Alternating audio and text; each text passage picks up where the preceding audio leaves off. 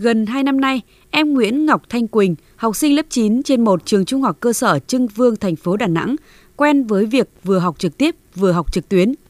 Quỳnh cho biết, khi dịch COVID-19 diễn biến phức tạp như hiện nay, em phải thích ứng để đảm bảo việc học tập của mình.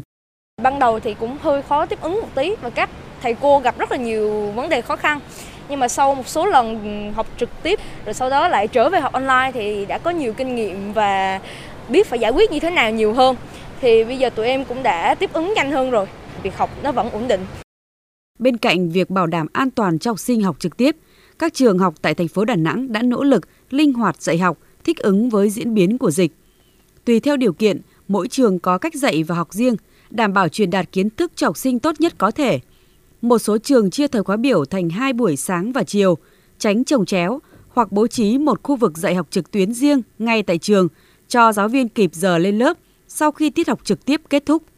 Do có một số giáo viên và học sinh ở vùng có cấp độ dịch 3 và 4, trường Trung học cơ sở Trưng Vương, quận Hải Châu đã đầu tư thêm thiết bị tổ chức dạy học trực tiếp song song với trực tuyến ngay tại lớp học. Học sinh có mặt tại lớp được nghe cô giáo giảng bài trực tiếp, còn học sinh ở vùng phong tỏa không thể đến trường được nghe giảng thông qua thiết bị kết nối với màn hình đặt cạnh bảng ghi bài giảng trực tiếp trên lớp của giáo viên. Cô Tạ Thị Thu Giang, giáo viên tiếng Anh trường Trung học cơ sở Trưng Vương, quận Hải Châu cho biết.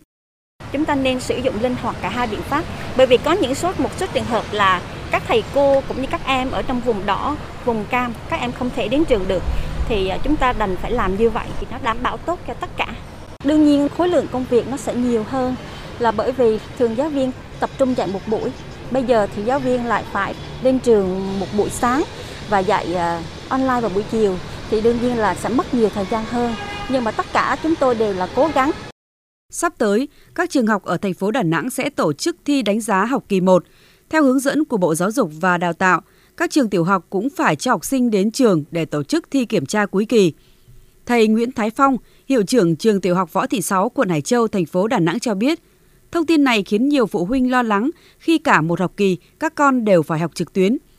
Hiện nhà trường đang chờ công văn hướng dẫn của Sở Giáo dục và Đào tạo thành phố để chuẩn bị phương án tổ chức thi. Theo thầy Nguyễn Thái Phong, nhà trường đã chủ động nghiên cứu, xây dựng kế hoạch kiểm tra phù hợp với tình hình thực tế.